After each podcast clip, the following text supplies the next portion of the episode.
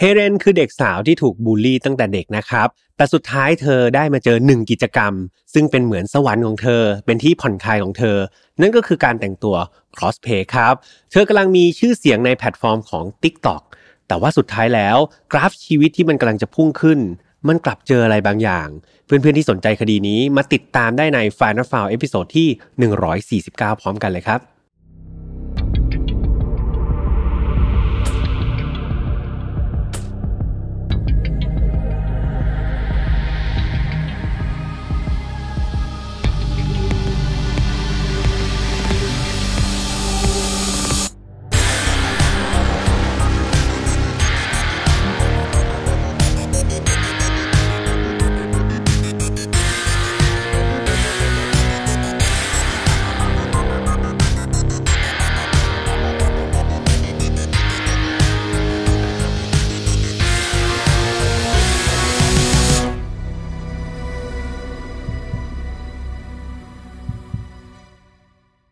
Final File Storytelling Workshop เรียนรู้การเล่าเรื่องกับแฮมทัชพล host รายการ Final File Podcast ในวันที่ 11 และ 12 กุมภาพันธ์นี้ เวิร์กช็อปนี้จะพาทุกคนไปเจาะลึกเบื้องหลังการผลิตรายการ Final File Podcast ตั้งแต่ต้นจนจบเลยนะครับ พร้อมสอนทักษะการเล่าคดีให้น่าติดตาม ที่อัดแน่นไปด้วยความรู้อุปกรณ์ และประสบการณ์จากทีมงานมืออาชีพ ราคาอยู่ที่ 3,500 บาทต่อหนึ่งที่นั่ง และมีจำนวนจำกัดเพียงวันละ 20 ที่นั่งเท่านั้น ขายบัตรตั้งแต่วันที่ 13 มกราคมทาง Line Official Mission to the Moon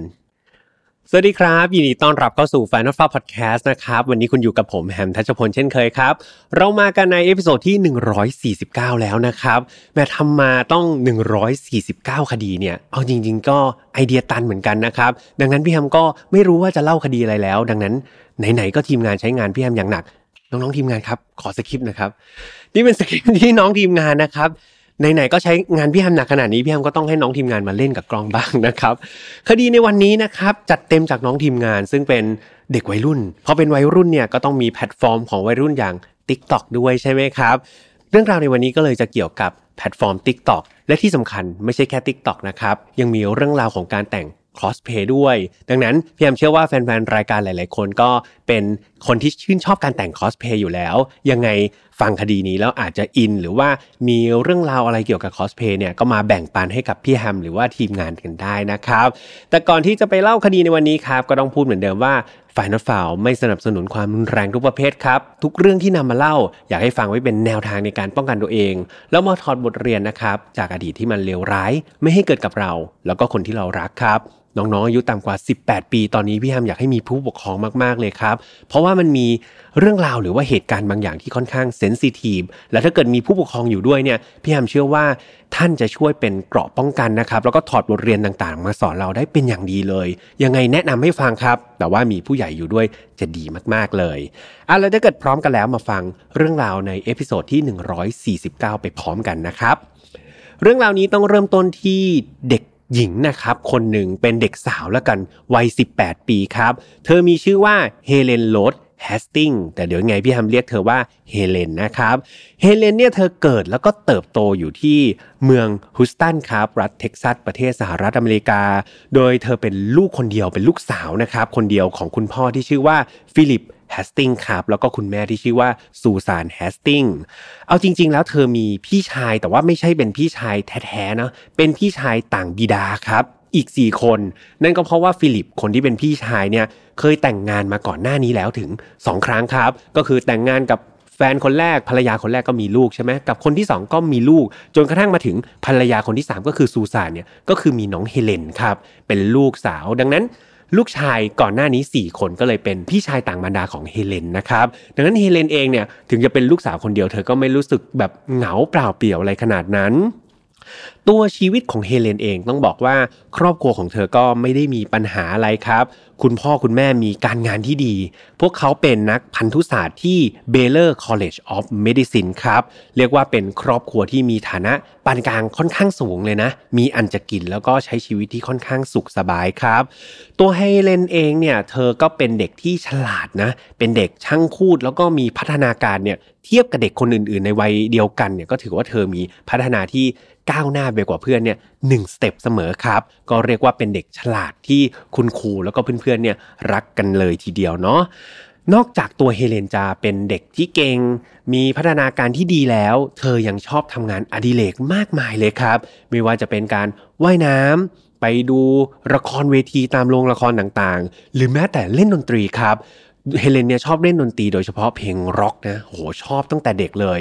ไม่พอครับพอโตขึ้นมาหน่อยเนี่ยก็สนใจการประดิษฐ์หุ่นยนต์ด้วย ก็เรียกว่าถ้าฟังจากงานอดิเรกของเธอเนี่ยหลากหลายครับ หลายแขนงมากๆ ไม่ใช่แค่กิจกรรมยังไม่จบ ยังมีเรื่องของ การที่คุณพ่อคุณแม่เนี่ยในช่วงปิดเทอมเด็ก ๆ ไม่ได้ไปเรียนใช่ไหมคุณพ่อคุณแม่ของเฮเลนเนี่ยจะพาเฮเลนไปเที่ยวต่างประเทศครับ ไปดูว่าประเทศต่างๆเนี่ยเขาใช้ชีวิตเป็นยังไง ผู้คนที่นั่นเป็นยังไงบ้านเมืองเป็นยังไง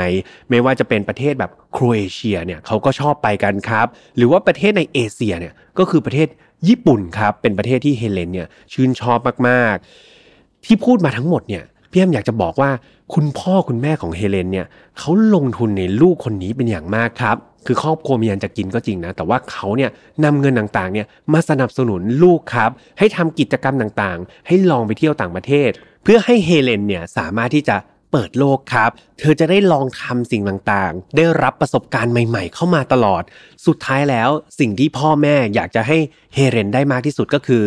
การเรียนรู้ครับว่าสุดท้ายแล้วตัวเองเนี่ย ชื่นชอบอะไร ซึ่งพี่ฮามว่ามันเป็นอะไรที่ดีมากๆในการเลี้ยงดูนะครับ อันนี้ก็แล้วแต่เขาเรียกว่าความเหมาะสมของแต่ละครอบครัวละกัน แต่แบบครอบครัวเนี้ยเขามีฐานะที่ดีใช่ไหมครับ ดังนั้นการลงทุนในการเลี้ยงบุตรขึ้นมาให้เขาพบกับสิ่งที่ตัวเองรักเนี่ยเป็นอะไรที่ดีมากๆสำหรับในความคิดเห็นส่วนตัวของพี่แฮมนะครับเวลาผ่านไปเรื่อยๆครับจนกระทั่งเฮเลนเนี่ยเขาก็โตขึ้นจนอายุ 7 ขวบ เธอก็เริ่มที่จะแสดงออกถึงความสนใจแบบ เด่นชัดขึ้นมาแล้ว และสิ่งที่เธอแสดงออกมา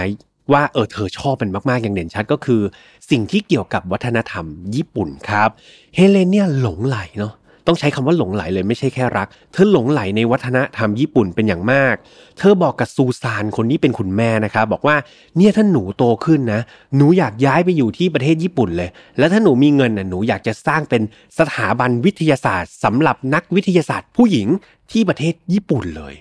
เพื่อนๆฟังไม่ผิดครับ การบอกว่าจะไปสร้างสถาบันวิทยาศาสตร์อะไรต่างๆ นานาที่ประเทศญี่ปุ่นเนี่ยออกจากปากของเด็กเจ็ดขวบอย่างเฮเลนเท่านั้น อันนี้เป็นคำพูดแล้วก็ความคิดที่แสดงให้เห็นว่าเธอเนี่ยเป็นคนที่ฉลาดแล้วก็มีแรงบันดาลใจมาก ๆ เลยนะครับ ทุกอย่างฟังมาถึงตรงนี้เนี่ยมันเป็นไปได้อย่างงดงามใช่ไหมครับ ราบรื่นแล้วก็สวยงามมาก ๆ จนกระทั่งเฮเลนเนี่ยเข้าสู่วัย มัธยมครับ ปรากฏว่าเธอเนี่ยเริ่มมีปัญหาที่โรงเรียน ก็คือเธอมีปัญหากับการเข้าร่วมกลุ่มนะครับกับเพื่อนในระดับชั้นมัธยม และมันก็ย่ำแย่มากขึ้นเรื่อยๆนะครับ เมื่อเธอเนี่ยตกเป็นเป้าหมายของการถูกบูลลี่ หรือว่าการรังแกจากเพื่อนๆในชั้นเรียน เพื่อนๆเนี่ยไม่รู้เป็นไรครับ เหมือนเฮเลนเนี่ยเป็นคนที่ถูกเลือกเนาะเธอจะเป็นคนที่ถูก รังแกครับ ถูกด่าทอแล้วก็ล้อเลียนจากเพื่อนๆอยู่เสมอ และเรื่องราวครับมันก็ดูเลวร้ายมากขึ้นเรื่อยๆ เพราะว่ามีเพื่อนของเฮเลนคนหนึ่งเนี่ยเขาไปรู้ความลับของเฮเลนครับ ความลับของเฮเลนนั้นก็คือ เธอเนี่ยแอบไปมีความสัมพันธ์ครับ หรือว่าไปคบหากับเพื่อนนักเรียนหญิงนะครับ ในโรงเรียนเดียวกัน ดังนั้นจุดจุดนี้กลายเป็นว่า เธอเนี่ยถูกล้อเลียนด้าน รสนิยมทางเพศอย่างหนักเลยครับ แล้วพอมันเป็นเรื่องราวในระดับมัธยมอะเพื่อนๆที่เรียนมัธยมมาจะพอเข้าใจใช่ไหมข่าวไม่ดีเนี่ยมันแพร่สะพัดไปอย่างรวดเร็วครับเฮเลนเนี่ยเดินไปไหนต่อไหนเนี่ยแทบไม่มีใครเรียกชื่อเธอว่าเฮเลนเลยนะครับ แต่จะถูกเรียกชื่ออย่างอื่นแทน พี่แอมขออนุญาตนะครับ อันนี้แปลมาให้เห็นภาพชัดเนาะก็เฮเลนเนี่ยจะถูกด่าประมาณว่า ไอ้กระเทย ไอ้เลสเบี้ยนอะไรประมาณแบบไอ้ผิดเพศอะไรประมาณนี้นะครับ ก็คือฟังแล้วมันก็เป็นอะไรที่น่าสงสารแล้วก็หดหูเป็นอย่างมาก ตัวเฮเลนเองเนี่ยจากเดิมที่เป็นเด็กสดใส ร่าเริงแล้วก็ฉลาดใช่ไหมพอเธอมาอยู่ในสภาวะที่ถูกบูลลี่อย่างหนักอย่างเงี้ยทำให้เธอกลายเป็นคนเก็บตัวครับแล้วก็มีสภาวะหดหู่ในจิตใจอย่างรุนแรง เธอเกิดความวิตกกังวลจนถึงขั้น ร่างกายแล้วก็จิตใจเนี่ยเริ่มออกอาการผิดปกติ จากเด็กสาวที่ล่าเริงที่พี่แฮมบอกเนี่ยกลายเป็นคนเก็บตัวไม่เข้าแบบเธอรู้สึกว่าไม่มีใครเข้าใจเธอเลยครับ เธอก็เลยไม่อยากจะเข้าสังคม เธอก็เลยจมอยู่ในสภาวะแบบนี้ เรื่อยๆครับ สภาพจิตใจอะไรมันก็เลยดำดิ่งไปเรื่อยๆ สุดท้ายมันก็เลยรีเฟกออกมา ทางด้านร่างกายนั่นก็คือ เธอมีความผิดปกติทางด้านการรับประทานอาหารหรือว่า eating disorder ครับ รวมถึงมีอาการทางจิตด้วยนะครับ ที่ชื่อว่ามีโซโฟเนียครับ หรือว่าหลายๆคนเนี่ยอาจจะรู้จักโรคนี้ก็คือโรคเกลียดเสียงครับ ไม่รู้เพื่อนๆเคยได้ยินหรือเปล่า ผู้ป่วยโรคนี้ครับจะมีอาการไวต่อเสียงเป็นอย่างมากนะ คือส่วนมากเนี่ย เสียงบางเสียงเนี่ยเราฟังแล้วก็ปกติใช่ไหมแต่ว่าผู้ป่วยที่เป็นโรคเกลียดเสียงเนี่ยเขาจะรู้สึกแบบหงุดหงิดครับ ควบคุมตัวเองไม่ได้ลำคาญในบางเสียง ยกตัวอย่างเช่นเสียงเสียงแบบเคี้ยวข้าวครับ มีคนเคี้ยวข้าวจับจับจับเนี่ยฟังแล้วจะหงุดหงิดเลย หรือว่าเสียงหาวครับ คนหาวขึ้นมาเสียงไอเสียงผิวปาก หรือแม้แต่เสียงหายใจแบบหอบหอบหายใจแรงๆนะครับ เสียงเหล่านี้สำหรับผู้ป่วยเนี่ยจะไปกระตุ้นอารมณ์ครับทำให้เขาเนี่ยมีอาการ ผิดปกติออกมาบางอย่าง ซึ่งแต่ละคนเนี่ยหนักเบาก็จะไม่เท่ากันอีกเนาะคือบางคนเนี่ยรำคาญแบบสมมติได้ยินเสียงคนเคี้ยวข้าวเนี่ยรำคาญทนไม่ไหวก็เต็มที่ก็เดินออกไปจากตรงนั้น หรือบางคนเนี่ยมีอาการแบบ aggressive ครับมีความรุนแรงออกมาเลย เช่น มีพฤติกรรมรุนแรงออกมา เพียงแค่ได้ยินเสียงเหล่านั้นนะครับก็คือไม่สามารถที่จะควบคุมอารมณ์ของตัวเองได้ อันนี้ก็จะเป็นภาวะป่วยอย่างที่พี่แฮมบอกไป อาการเหล่านี้ครับทำให้คนที่ ที่เป็นผู้ป่วยแบบเฮเรนเนี่ยต้องอยู่ในสภาพความเครียดอย่างรุนแรงครับ ทั้งร่างกายแล้วก็จิตใจ นั่นทำให้เธอเนี่ยก็หดหู่แล้วก็จมดิ่ง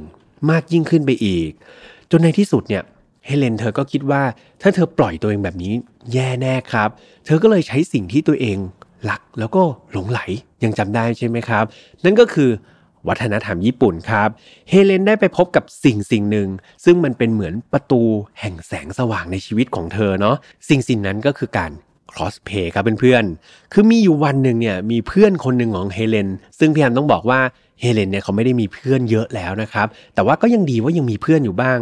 เพื่อนคนนี้ของเฮเลนเนี่ยชวนเฮเลนครับไปงานเกี่ยวกับเป็นงานปาร์ตี้สังสรรค์ที่เป็นการรวมกลุ่มคนที่ชอบแต่งตัวคอสเพลย์ครับไปอยู่ร่วมกันเลยเป็นคนในท้องถิ่นนะอะใครชอบแต่งคอสเพลย์เขาก็จะมีงานมี community ของพวกเขาเฮเลนก็ตอนแรกไม่รู้จักครับ ไม่รู้จักคอสเพลย์เพื่อนชวนไปก็อะอยากไปก็ดีเหมือนกันครับ เธอก็เป็นคนที่ชอบเรียนรู้เรื่องใหม่ๆอยู่แล้วเฮเลนก็เลยแบบอะฉันไม่เคยเห็นคอสเพลย์ฉันขอไปสัมผัสดูหน่อย ก็ตามเพื่อนไป ปรากฏว่าพอไปถึงงานหรือว่า community นั้นครับเฮเลนนี่รู้สึกแบบเฮ้ยโลกมันแปลกใหม่มากเลย มันเป็นอะไรที่แบบทั้งสนุกทั้งตื่นเต้นและเธอเนี่ยไม่เคยเจอมาก่อนครับเฮเลนนี่หลงไหลในการคอสเพลย์เป็นอย่างมาก เธอรู้สึกว่ามันเป็นอะไรที่ผ่อนคลายเป็นอย่างมากแบบเธอไม่เคยรู้สึกแบบนี้มาก่อนเฮเลนนี่กลับบ้านมาครับ ไปซื้อชุด ซื้ออุปกรณ์ไปซื้อเครื่องสำอางแต่งหน้าอะไรต่างๆเนี่ยเพื่อมาลองคอสเพย์เป็นตัวละครที่เธอชอบนะครับ และเธอก็มองว่านี่แหละการคอสเพย์เนี่ยมันเหมือนการที่ฉันเนี่ยได้กลายมาเป็นตัวการ์ตูน ได้กลายมาเป็นคนอีกคนหนึ่งเป็นตัวละครที่ฉันชอบ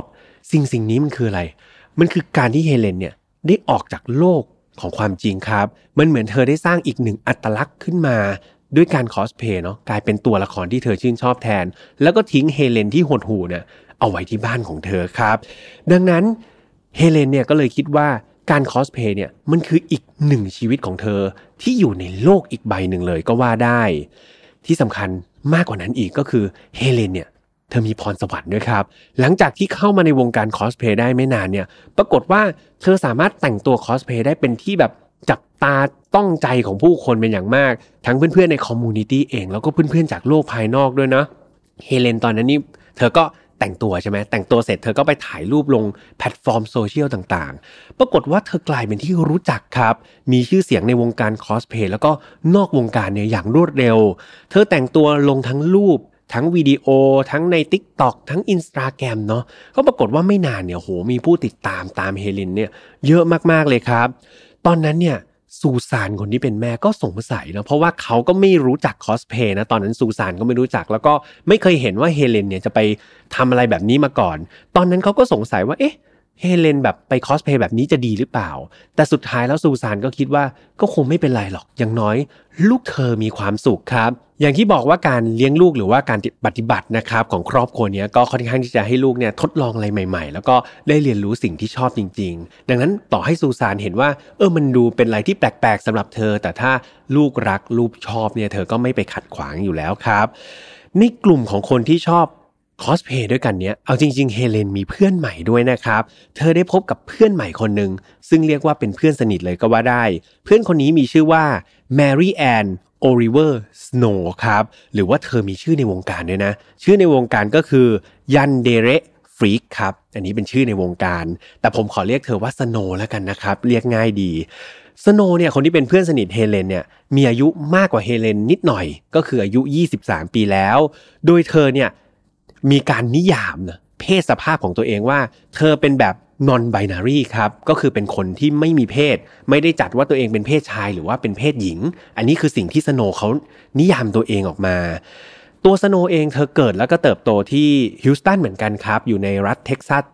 เช่นเดียวกับเฮเลนเลย โดยทั้งสองคนเนี่ยมีจุดร่วมร่วมกันก็คือชอบคอสเพลย์เหมือนกันทำให้ได้มาพบปะกันในงานคอสเพลย์ครับ แล้วพอมาเจอกันบ่อยๆ ก็เป็นไงกลายเป็นเพื่อนรักเพื่อนสนิทกันในที่สุด แต่สิ่งที่แตกต่างกันก็คือ ตัวสโนเนี่ยคนรอบข้างครับ มักจะมองว่าเธอเนี่ยเป็นตัวปัญหาครับ เป็นคนที่ใจร้อนแล้วก็ทำอะไรเนี่ยไม่ค่อยจะคิด เธอมักจะทำอะไรหลาย ๆ อย่าง ในลักษณะที่คนภายนอกมองแล้วมันไม่ค่อยน่ารัก ไม่ค่อยเหมาะสมเท่าไหร่พี่ยมยกตัวอย่างเนาะคือสโนเนี่ยเขาเคยโพสต์วิดีโอลงในอ่าทิกตอกนะโดยใน TikTok เนี่ยปรากฏว่าเธอแต่งตัวคอสเพลย์แบบ จัดเต็มเลยนะ เสร็จแล้วสถานที่ที่เธอไปถ่ายก็คือที่ไหนรู้ไหมครับเพื่อนๆที่สุสานครับ คือไปถ่ายที่สุสานนี่ก็ว่ามันก็อาจจะไม่ค่อยเหมาะสมสำหรับบางคนแล้วเนาะแต่ตอนนั้นปรากฏว่าเธอแต่งตัวคอสเพลย์แล้วไปยืนบนหลุมศพของใครก็ไม่รู้ครับ ไม่พอครับ ให้เพื่อนถ่ายวิดีโอ TikTok เสร็จเธอเต้นครับ เธอเต้นอยู่บนหลุมศพของคนอื่น ซึ่งหลาย ๆ คนที่ดูวิดีโอนี้ก็รู้สึกว่า เฮ้ยมันใช่เหรอวะ มันถูกต้องเหรอ มันไม่เหมาะสมเลยนะครับ เพราะว่ามันเป็นการไม่ให้เกียรติผู้วายชน ที่เขาอยู่ในหลุมศพเลย เธอเป็นใครก็ไม่รู้ครับ อยู่ ๆ ไปยืนเต้นอยู่บนหลุมศพ คนที่เห็นภาพนี้ครับรู้สึกเดือดดานครับ แล้วก็โมโหพฤติกรรมของสโนเป็นอย่างมาก อย่างไรก็ตามครับสโนก็รู้สึกว่า อืมไม่เป็นไรหรอกมันก็เป็นกิจกรรมอย่างหนึ่ง เธอก็ไม่หยุดครับ เธอก็ยังคงมีพฤติกรรม แล้วก็มีวิธีการในการแสดงอะไรที่มันแผลงๆอย่างเงี้ย อยู่บ่อยครั้ง และมีอีกเหตุการณ์หนึ่งนะซึ่งเรียกว่าสโนถูกจับโป๊ะละกันครับ คือเธอเนี่ยได้โพสต์วิดีโอลง TikTok บอกว่าเนี่ยเธอเนี่ยไปเจอลูกแมวตัวหนึ่งเป็นแมวจรจัดนะ แล้วก็เธอนี่อยากจะเลี้ยงดูมันครับ มันป่วยหนักเลย อยากจะนำมันเนี่ยไปหาคุณหมอแล้วก็รักษาให้มันกลายเป็นแมวปกติให้ได้ เป็นไงครับ คนที่ติดตามเธอก็เชื่อว่าเป็นทาสแมวเยอะพอๆกับแฟนๆ File Not Found ใช่ไหมครับพอเป็นทาสแมวปุ๊บเห็นสโนมีแมวป่วยสงสารสโนก็บอกว่าบริจาคเงินเข้ามาสิบริจาคเข้ามาเลยเดี๋ยวฉันจะเอาเงินเนี่ยไปช่วยรักษาแมว ปรากฏว่าตอนนั้นเนี่ยคนก็ชื่นชอบชื่นชมสโนใช่ไหมครับ บอกว่าดีใจจังเลยเนี่ยเธอเป็นทาสแมวนะ เธอเป็นคนจิตใจดีต่อสัตว์ แต่ปรากฏว่าสุดท้ายโดนแหกครับเพื่อนๆก็คือโดนจับโปะได้ แมวตัวนั้นเนี่ยมีคนไปสืบเจอนะครับว่า มันไม่ใช่แมวจรจัดครับ แล้วก็มันไม่ได้ป่วยอะไรเลย เงินบริจาคต่างๆ ที่สโนได้รับเนี่ยสโนก็เอาไปซื้อชุดคอสเพลย์ครับ เอาไปกินเอาไปซื้อเสื้อผ้าซื้อกระเป๋าอะไรของเธอ ไม่มีการนำเงินไปใช้กับแมวตัวนั้นเลยนะครับ สิ่งสิ่งนี้ก็ยิ่งสร้างชื่อเสียใช่ไหมครับ ไม่ใช่ชื่อเสียง ชื่อเสียให้กับสโนเป็นอย่างมาก และภาพลักษณ์ของสโนเนี่ยก็จะดูตรงกันข้ามกับเฮเลนเลยครับเฮเลนก็จะเป็นดูเป็นเด็กสดใสที่มีพฤติกรรมที่ดี แต่สโนเนี่ยก็กลายเป็นแบบเด็กไม่ดีเด็กที่แบบไม่มีกาลเทศะประมาณนี้ อย่างไรก็ตาม ต่อให้นิสัยสุดขั้วกันทั้งสองคนเนาะแต่ความสัมพันธ์ระหว่างเฮเลนกับสโนก็ยังเป็นเพื่อนรักที่ดีต่อกันครับ ทั้งคู่ก็ยังคงออกไปเที่ยวด้วยกัน ไปงานปาร์ตี้ด้วยกัน ไปงาน community งานคอสเพลย์ต่างๆ ด้วยกัน รวมถึงมีการไปอาศัยอยู่ร่วมกันในบ้านของสโนด้วยนะครับ แบบไปอารมณ์แบบไปนั่งดื่มนั่งกินด้วยกันที่บ้านของสโนชีวิตของเฮเลนครับ ฟังมาถึงตรงนี้มันดูมีทางออกมากขึ้นใช่ไหมครับเพื่อนๆ จากเด็กที่ถูกบูลลี่อย่างหนักใน ที่โรงเรียนเนาะแต่ตอนนี้เหมือนเธอมีโลกอีกใบครับ เป็นโลกของการคอสเพย์นั่นนำให้เธอเนี่ยรู้สึกว่าเฮ้ยเธอมีแสงสว่างในชีวิตแล้ว และที่สำคัญเธอมีเพื่อนที่ดีอย่างสโนครับ ต่อให้สโนจะชอบทำอะไรแผงๆ แต่อย่างน้อยสโนก็ยังเป็นเพื่อนที่ดีของเธอนะครับ แล้วก็เป็นที่พึ่งทางใจให้กับเธอได้ตลอด เวลาก็ผ่านไปเรื่อยๆ ครับ จนกระทั่งเฮเลนเนี่ยอายุได้ 18 ปี 18 ปีก็คือเธอจบมัธยมแล้วใช่ไหมครับ เฮเลนก็ ไปสอบเข้ามหาวิทยาลัยครับ แล้วเธอก็ทำได้สำเร็จจริง ๆ เธอเข้าได้ที่มหาวิทยาลัย Auburn University โดยตอนนั้นเฮเลนตั้งใจจะศึกษาในสาขาประสาทวิทยาศาสตร์ครับ ด้านจิตวิทยาและศิลปะ ทุกอย่างมันก็เป็นไงฟังมาถึงตรงนี้ ชีวิตเฮเลนน่าจะดีขึ้นเรื่อยๆ แล้วใช่ไหมเพราะว่าตอนนี้เธอก็ดูมีโลกใหม่โลกคอสเพลย์ครับ แถมโลกที่ถูกบูลลี่อย่างโรงเรียนมัธยมเนี่ยเธอก็จบออกมาแล้ว ตอนนี้กำลังจะได้ เรียนในระดับชั้นมหาวิทยาลัยแล้วครับ แต่ทุกๆอย่างที่มันกำลังจะดี กราฟชีวิตที่มันกำลังจะพุ่งขึ้นเนี่ยอยู่ๆมันก็มีอะไรบางอย่างเกิดขึ้นกับชีวิตเฮเลนอีกแล้วครับ ในคืนวันที่ 6 มกราคมปี 2021 ที่ผ่านมานี่เอง ในคืนนั้นครับเฮเลน เพื่อนซีก็คือสโนด้วยนะสองคนนี้ได้ชวนเพื่อนอีก 5 คนครับ ไปรวมตัวกันอยู่ที่บ้านของสโนเพื่อจัดงานปาร์ตี้กันที่บ้าน พวกเขานี่ก็รื่นเริงอะครับตามภาษาวัยรุ่น มีทั้งการกินการดื่มแอลกอฮอล์วอสก้าอะไรพวกนี้นะครับ แล้วก็สูบบุหรี่กันด้วยอย่างสนุกสนานตามภาษาของวัยรุ่น หลังจากนั้นครับหลังจากที่ปาร์ตี้กันได้เต็มที่พวกเขาก็ไปเปิดทีวีดูครับ ซึ่งสิ่งที่พวกเขาเลือกดูในวันนั้นก็คือซีรีส์ชื่อดังอย่าง ก็อตแทมนะครับไม่รู้เพื่อนๆเคยดูหรือเปล่า มันจะเป็นเรื่องราวของมหานกรก็อตแทมที่อยู่ในจักรวาลของ DC Comic ซึ่งอันนี้พี่แฮมยอมรับสารภาพตรงๆ ว่ายังไม่เคยดูนะครับ อย่างไรก็ตามก็คือกลุ่มเนี่ยเขาก็เปิดก็อตแทมดูกันแหละ หลังจากดูไปได้สักพักนี่ก็เป็นไง เลือดในตัวครับ เลือดการรักคอสเพย์ใช่ไหมอยากจะคอสเพย์เนี่ยมันอยากแบบดูตัวละครในซีรีส์นะก็อยากแต่งตัวตามครับ ทุกคนเนี่ยก็เป็นกลุ่มคอสเพย์อยู่แล้วก็เลยคิดว่าอะ อย่างนั้นไหนๆเรามาปาร์ตี้กันแล้ว เรามาคอสเพย์เป็นตัวละครในก็แทมกันเลยดีกว่านะเพราะว่าไหนๆก็ชอบเหมือนกัน ทุกคนก็เลยแยกย้ายกันเลยครับในคนละมุมเนาะละเลงหน้าของตัวเองเลยแต่งหน้าแต่งตาแล้วก็เอาเสื้อผ้าหรือว่าอุปกรณ์เท่าที่มีครับมาแต่งตัวคอสเพลย์เป็นตัวละครในก็แทมกันอย่างสนุกสนาน ไม่นานนักครับสโนนะก็เดินออกมาคนแรกเลย ประกาศโพล่งออกมาเลยว่า ตัวฉันเนี่ย ได้กลายเป็นเพนกวินแล้ว เพนกวินเป็นตัวละครอยู่ในซีรีส์เรื่องนี้นะครับ เพนกวินเนี่ย เอาจริงๆ ถ้าเกิดใครเคยดูก็จะรู้ว่าเป็นเหมือนนักเลง เป็นอันธพาลอยู่ในเมืองนี้ใช่ไหมสโนเนี่ยเธอคอสเพลย์เป็นเพนกวินครับ เหตุผลเนี่ยที่เธอเลือกเป็นตัวนี้ ก็เพราะว่าเธอบอกว่า เธอเนี่ยมีปืนครับ คือไอตัวเพนกวินเนี่ยในในซีรีส์เรื่องนี้เขาจะมีปืนเป็นอาวุธข้างกาย ดังนั้นสโนก็บอกว่าเนี่ยเธอมีอาวุธแบบเดียวกันเลย เธอมีปืนพอพูดเสร็จปุ๊บสโนก็ เดินออกจากห้อง แล้วก็ลงไปที่โรงรถของบ้านเธอ เพื่อไปค้นหาอาวุธปืนที่ว่าครับ ไม่นานนักเนี่ยสโนก็กลับมาจริงๆแล้วกลับไปที่ห้องนั่งเล่น พร้อมกับปืนที่ถืออยู่ในมือแล้ว เธอก็บอกกับทุกคนเลยว่าเฮ้ยทุกคนไม่ต้องกลัวนะไม่ต้องกลัวไอเนี้ยมันเป็นปืนจริงก็จริงนะ แต่ว่ามันเป็นปืนเปล่าๆไม่ได้มีกระสุนอะไรบรรจุอยู่แล้ว นั่นทำให้เพื่อนๆทุกคนก็เป็นไงครับ สบายใจใช่ไหมครับ แล้วก็ไปขอปืนมาแบบถ่าย action ลง Facebook Instagram ลง TikTok อะไรก็ว่ากันไป ทุกคนก็เอาปืนมาประกอบทำท่าทางกันอย่างสนุกสนานครับ ทุกๆ คนเนี่ยต้องบอกว่านอกจากตัวสโนแล้วเนี่ยไม่มีใครเคยจับปืนของจริงเลย ดังนั้นประสบการณ์ในการจับปืนของจริงเนี่ยมันก็เป็นการสร้างความตื่นเต้นให้กับเพื่อนๆในกลุ่มมาก ๆ รวมถึงตัวเฮเลนด้วยครับ ได้มีเพื่อนคนหนึ่งเนี่ยก็อยากจะลองทำเป็นวิดีโอใน t ิ k t o k นาะเขาก็เลยเดินไปหาสโนแล้วก็บอกสโนว่าสโน เธอช่วยยิงฉันหน่อยสิสโนก็บอกว่าได้เดี๋ยวจัดให้ครับ สโนก็ตั้งกล้องตั้งอะไรเรียบร้อย แล้วก็เล็งปืนไปที่เพื่อน แล้วก็เหนี่ยวไก่ ปัง อันนี้คือเสียงที่สโนพูดออกมาครับ เพื่อนก็เป็นไงครับทำท่าแบบดีดดิ้นเหมือนตัวเองโดนยิงครับกับล้มลงไปดิ้นชักชักหงิกชักงออะไรประมาณนี้ เพื่อนๆในกลุ่มเห็นก็โหสนุกครับ ตลกสนุกสนานเลย เพราะว่าอะสบายใจแล้วมันเป็นปืนปลอมใช่ไหมครับ แต่ละคนก็วนครับ วนไป3ามสี่คนไปให้สโนทำท่าปั้งปั้งปั้งจนกระทั่งถึงคิวของเฮเลนครับเฮเลนเองเนี่ยเธอก็อยากจะมีวิดีโอแบบนั้นบ้าง อยากจะเรียกเสียงหัวเราะจากเพื่อนๆบ้าง เธอก็เลยเดินไปหาสโนครับ แล้วก็บอกว่า นี่เธอยิงฉันด้วยสิ ว่าแล้วครับด้วยความสนิทสนมสโนก็เลยเอาปืนเนี่ยไปจ่อที่ศีรษะเลยครับคราวนี้ ไปจ่อที่ศีรษะด้านซ้ายของเฮเลน ก่อนที่จะเหนี่ยวไกออกมา ปั้ง แต่ว่าเสียงปังรอบนี้ ไม่ใช่เสียงจากปากของสโนครับ แต่มันกลับเป็นเสียงปืนจริง ๆ ดังไปทั่วห้องณวินาทีนั้นครับ ไม่มีเสียงหัวเราะจากเพื่อนๆออกมาเลย มีแต่ความเงียบงัน ท่ามกลางความช็อกและความตกใจของทุกคน ร่างของเฮเลนครับ ค่อยๆล้มลงที่พื้น พร้อมกับเลือดที่มันไหลออกมาจากรูขมับ มีเพื่อนคนหนึ่งครับ รีบไปวิ่งตุก วิ่งไปหยิบตุ๊กตาหมีนะครับมาอุดไว้ตรงรูขมับนั้นเพื่อห้ามเลือด ในขณะที่มีเพื่อนอีกคนหนึ่งก็รีบโทรแจ้งเจ้าหน้าที่ตำรวจ พวกเขาแจ้งว่ามีอุบัติเหตุเกิดขึ้น มีคนถูกยิงโดยไม่ได้ตั้งใจครับ ไม่นานนะก็มีเจ้าหน้าที่ตำรวจแล้วก็หน่วยพยาบาลเนี่ยมาถึงบ้านของสโน ตัวเฮเลนเองเธอถูกนำตัวไปส่งโรงพยาบาลนะครับ แต่ว่าสุดท้ายเนี่ยแพทย์ก็ไม่สามารถที่จะช่วยชีวิตของเธอไว้ได้ เฮเลนได้เสียชีวิตในอีก 2 วันต่อมาครับ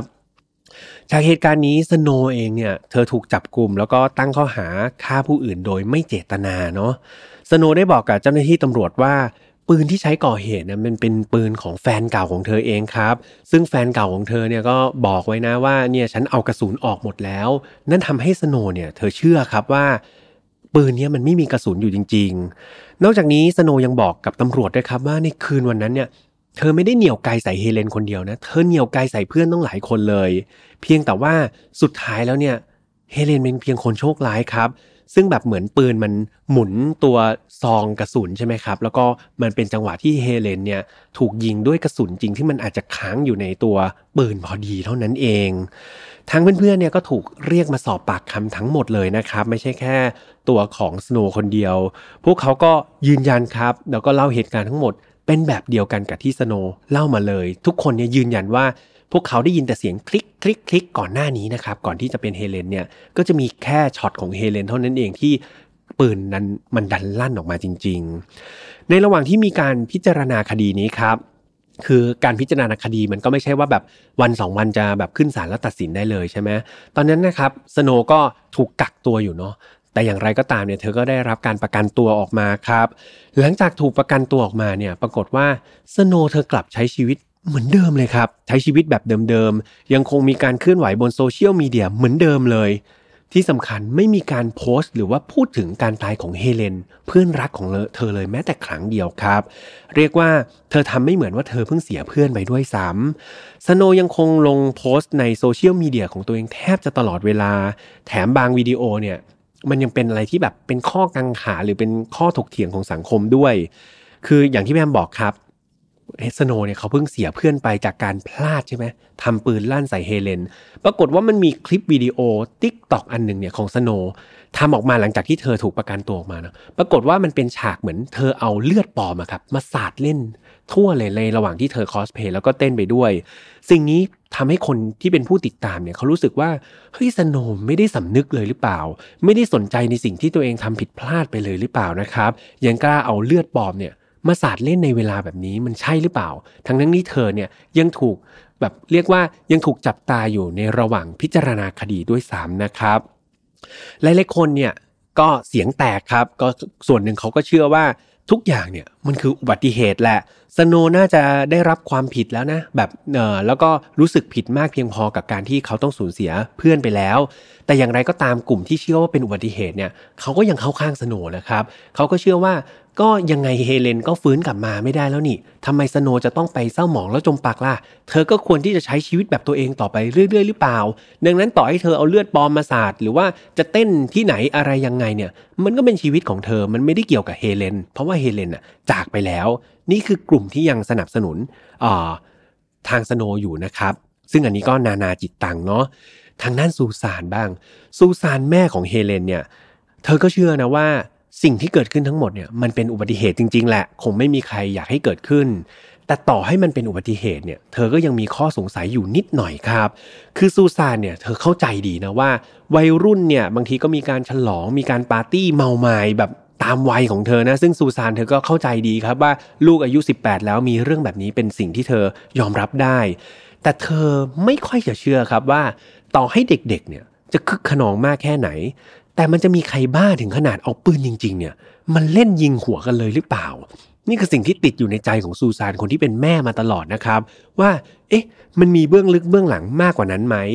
เธอบอกว่าความจริงทั้งหมดเนี่ยเอาจริงไม่มีใครรู้หรอกครับ นอกจากสโน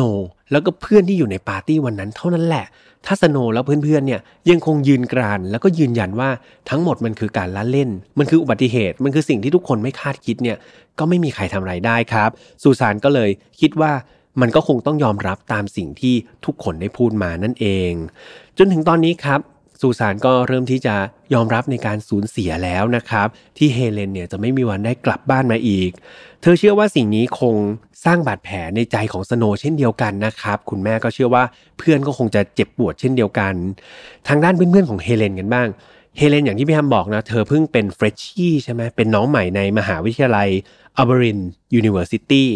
ทางเพื่อนๆในมหาวิทยาลัยครับ ก็มีการร่วมกันทำกิจกรรมปลูกดอกที่ชื่อว่า dogwood ขึ้นมาด้วยนะครับ บริเวณสนามหน้าตึกที่เฮเลนเนี่ยเคยไปเรียนอยู่เนาะก็คือเทอมแรกเนี่ยเฮเลนได้ไปเรียนแล้วนะก็เรียนอยู่ที่ตึกนี้เพื่อนๆก็เลยไปปลูกดอก dogwood ครับที่สนามหน้าตึกแห่งนี้นั่นเอง โดยเหตุผลที่เขาเลือกดอก dogwood ขึ้นมาเนี่ยเพราะว่าดอกมันมีสีชมพูครับเฮเลนในเทอมแรกตอนที่เธอเป็นเฟรชชี่เนี่ยเธอย้อมผม สีนี้เลยครับ สีชมพู สีเดียวกับดอกด็อกบูดเลย คดีนี้ครับก็คือได้ผู้กระทำความผิดมาแล้ว แต่ว่ายังอยู่ในกระบวนการพิจารณาคดีให้ถึงที่สิ้นสุดนะครับ ซึ่งเพี่แอมตามข่าวล่าสุดเนี่ยศาลก็ยังไม่มีคำตัดสินเนาะว่าสุดท้ายแล้วสโนเนี่ยจะถูกจำคุก หรือว่าจะถูกทำทันบนหรือว่าจะถูกอะไร เดี๋ยวยังไงพี่แอมจะนำมาอัปเดตเพื่อนๆในฝ่าย Not f o u n Family อีกครั้งหนึ่งนะครับ ก็ปิดตัวลงไปแล้วนะครับสำหรับคดีในวันนี้ จะว่าโหดไหมก็พี่แอมก็ว่ามันเป็นอะไรที่น่าหดหูมากกว่าครับ คือถ้าเรามองในมุมมองของเฮเลนเองเนี่ย เธออยู่ในครอบครัวที่ดีมากๆเลยใช่ไหมครับ คุณพ่อคุณแม่เนี่ยเรียกว่าเติมเต็ม แล้วก็เลี้ยงดูในแบบที่ดีที่สุด เท่าที่เด็กคนหนึ่งจะรับได้แล้วเนาะ แต่ว่าเธอเนี่ยก็ไปเจอสภาพแวดล้อมที่ไม่ดี ในระดับมัธยมนะครับก็คือการทำบูลลี่นั่นเอง ก่อนที่สุดท้ายเนี่ยชีวิตของเธอเหมือนขึ้นขึ้นลงลงเนาะเธอมาเจอคอสเพย์ครับเป็นกิจกรรมที่เธอชื่นชอบ เธอมาเจอแพลตฟอร์มโซเชียลมีเดียอย่าง Tik t o อกที่ทำให้เธอเนี่ยมีผู้ติดตามเป็นกำลังใจให้เธอ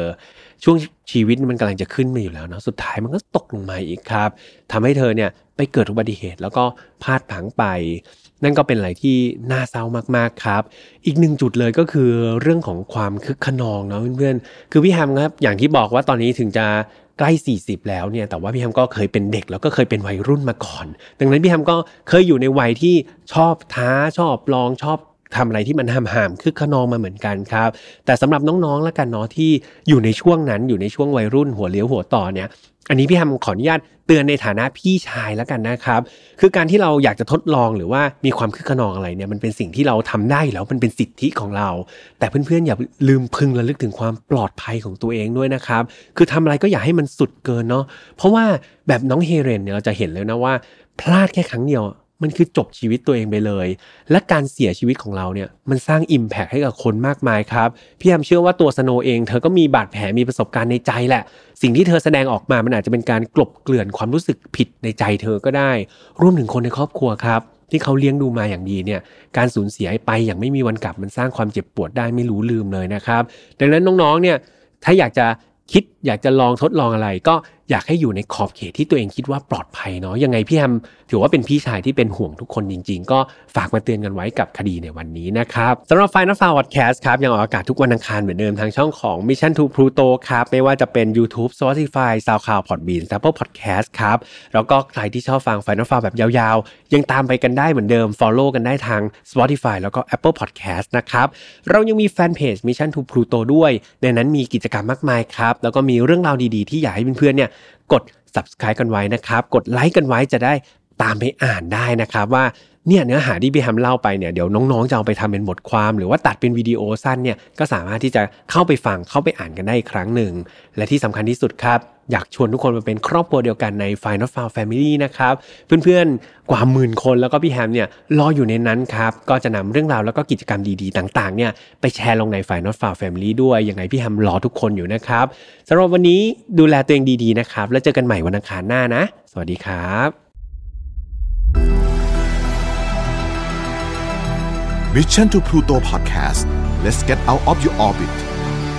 พบกับเรื่องราวที่คุณอาจจะหาไม่เจอ แต่เราเจอใน f i n a l f i l e Podcast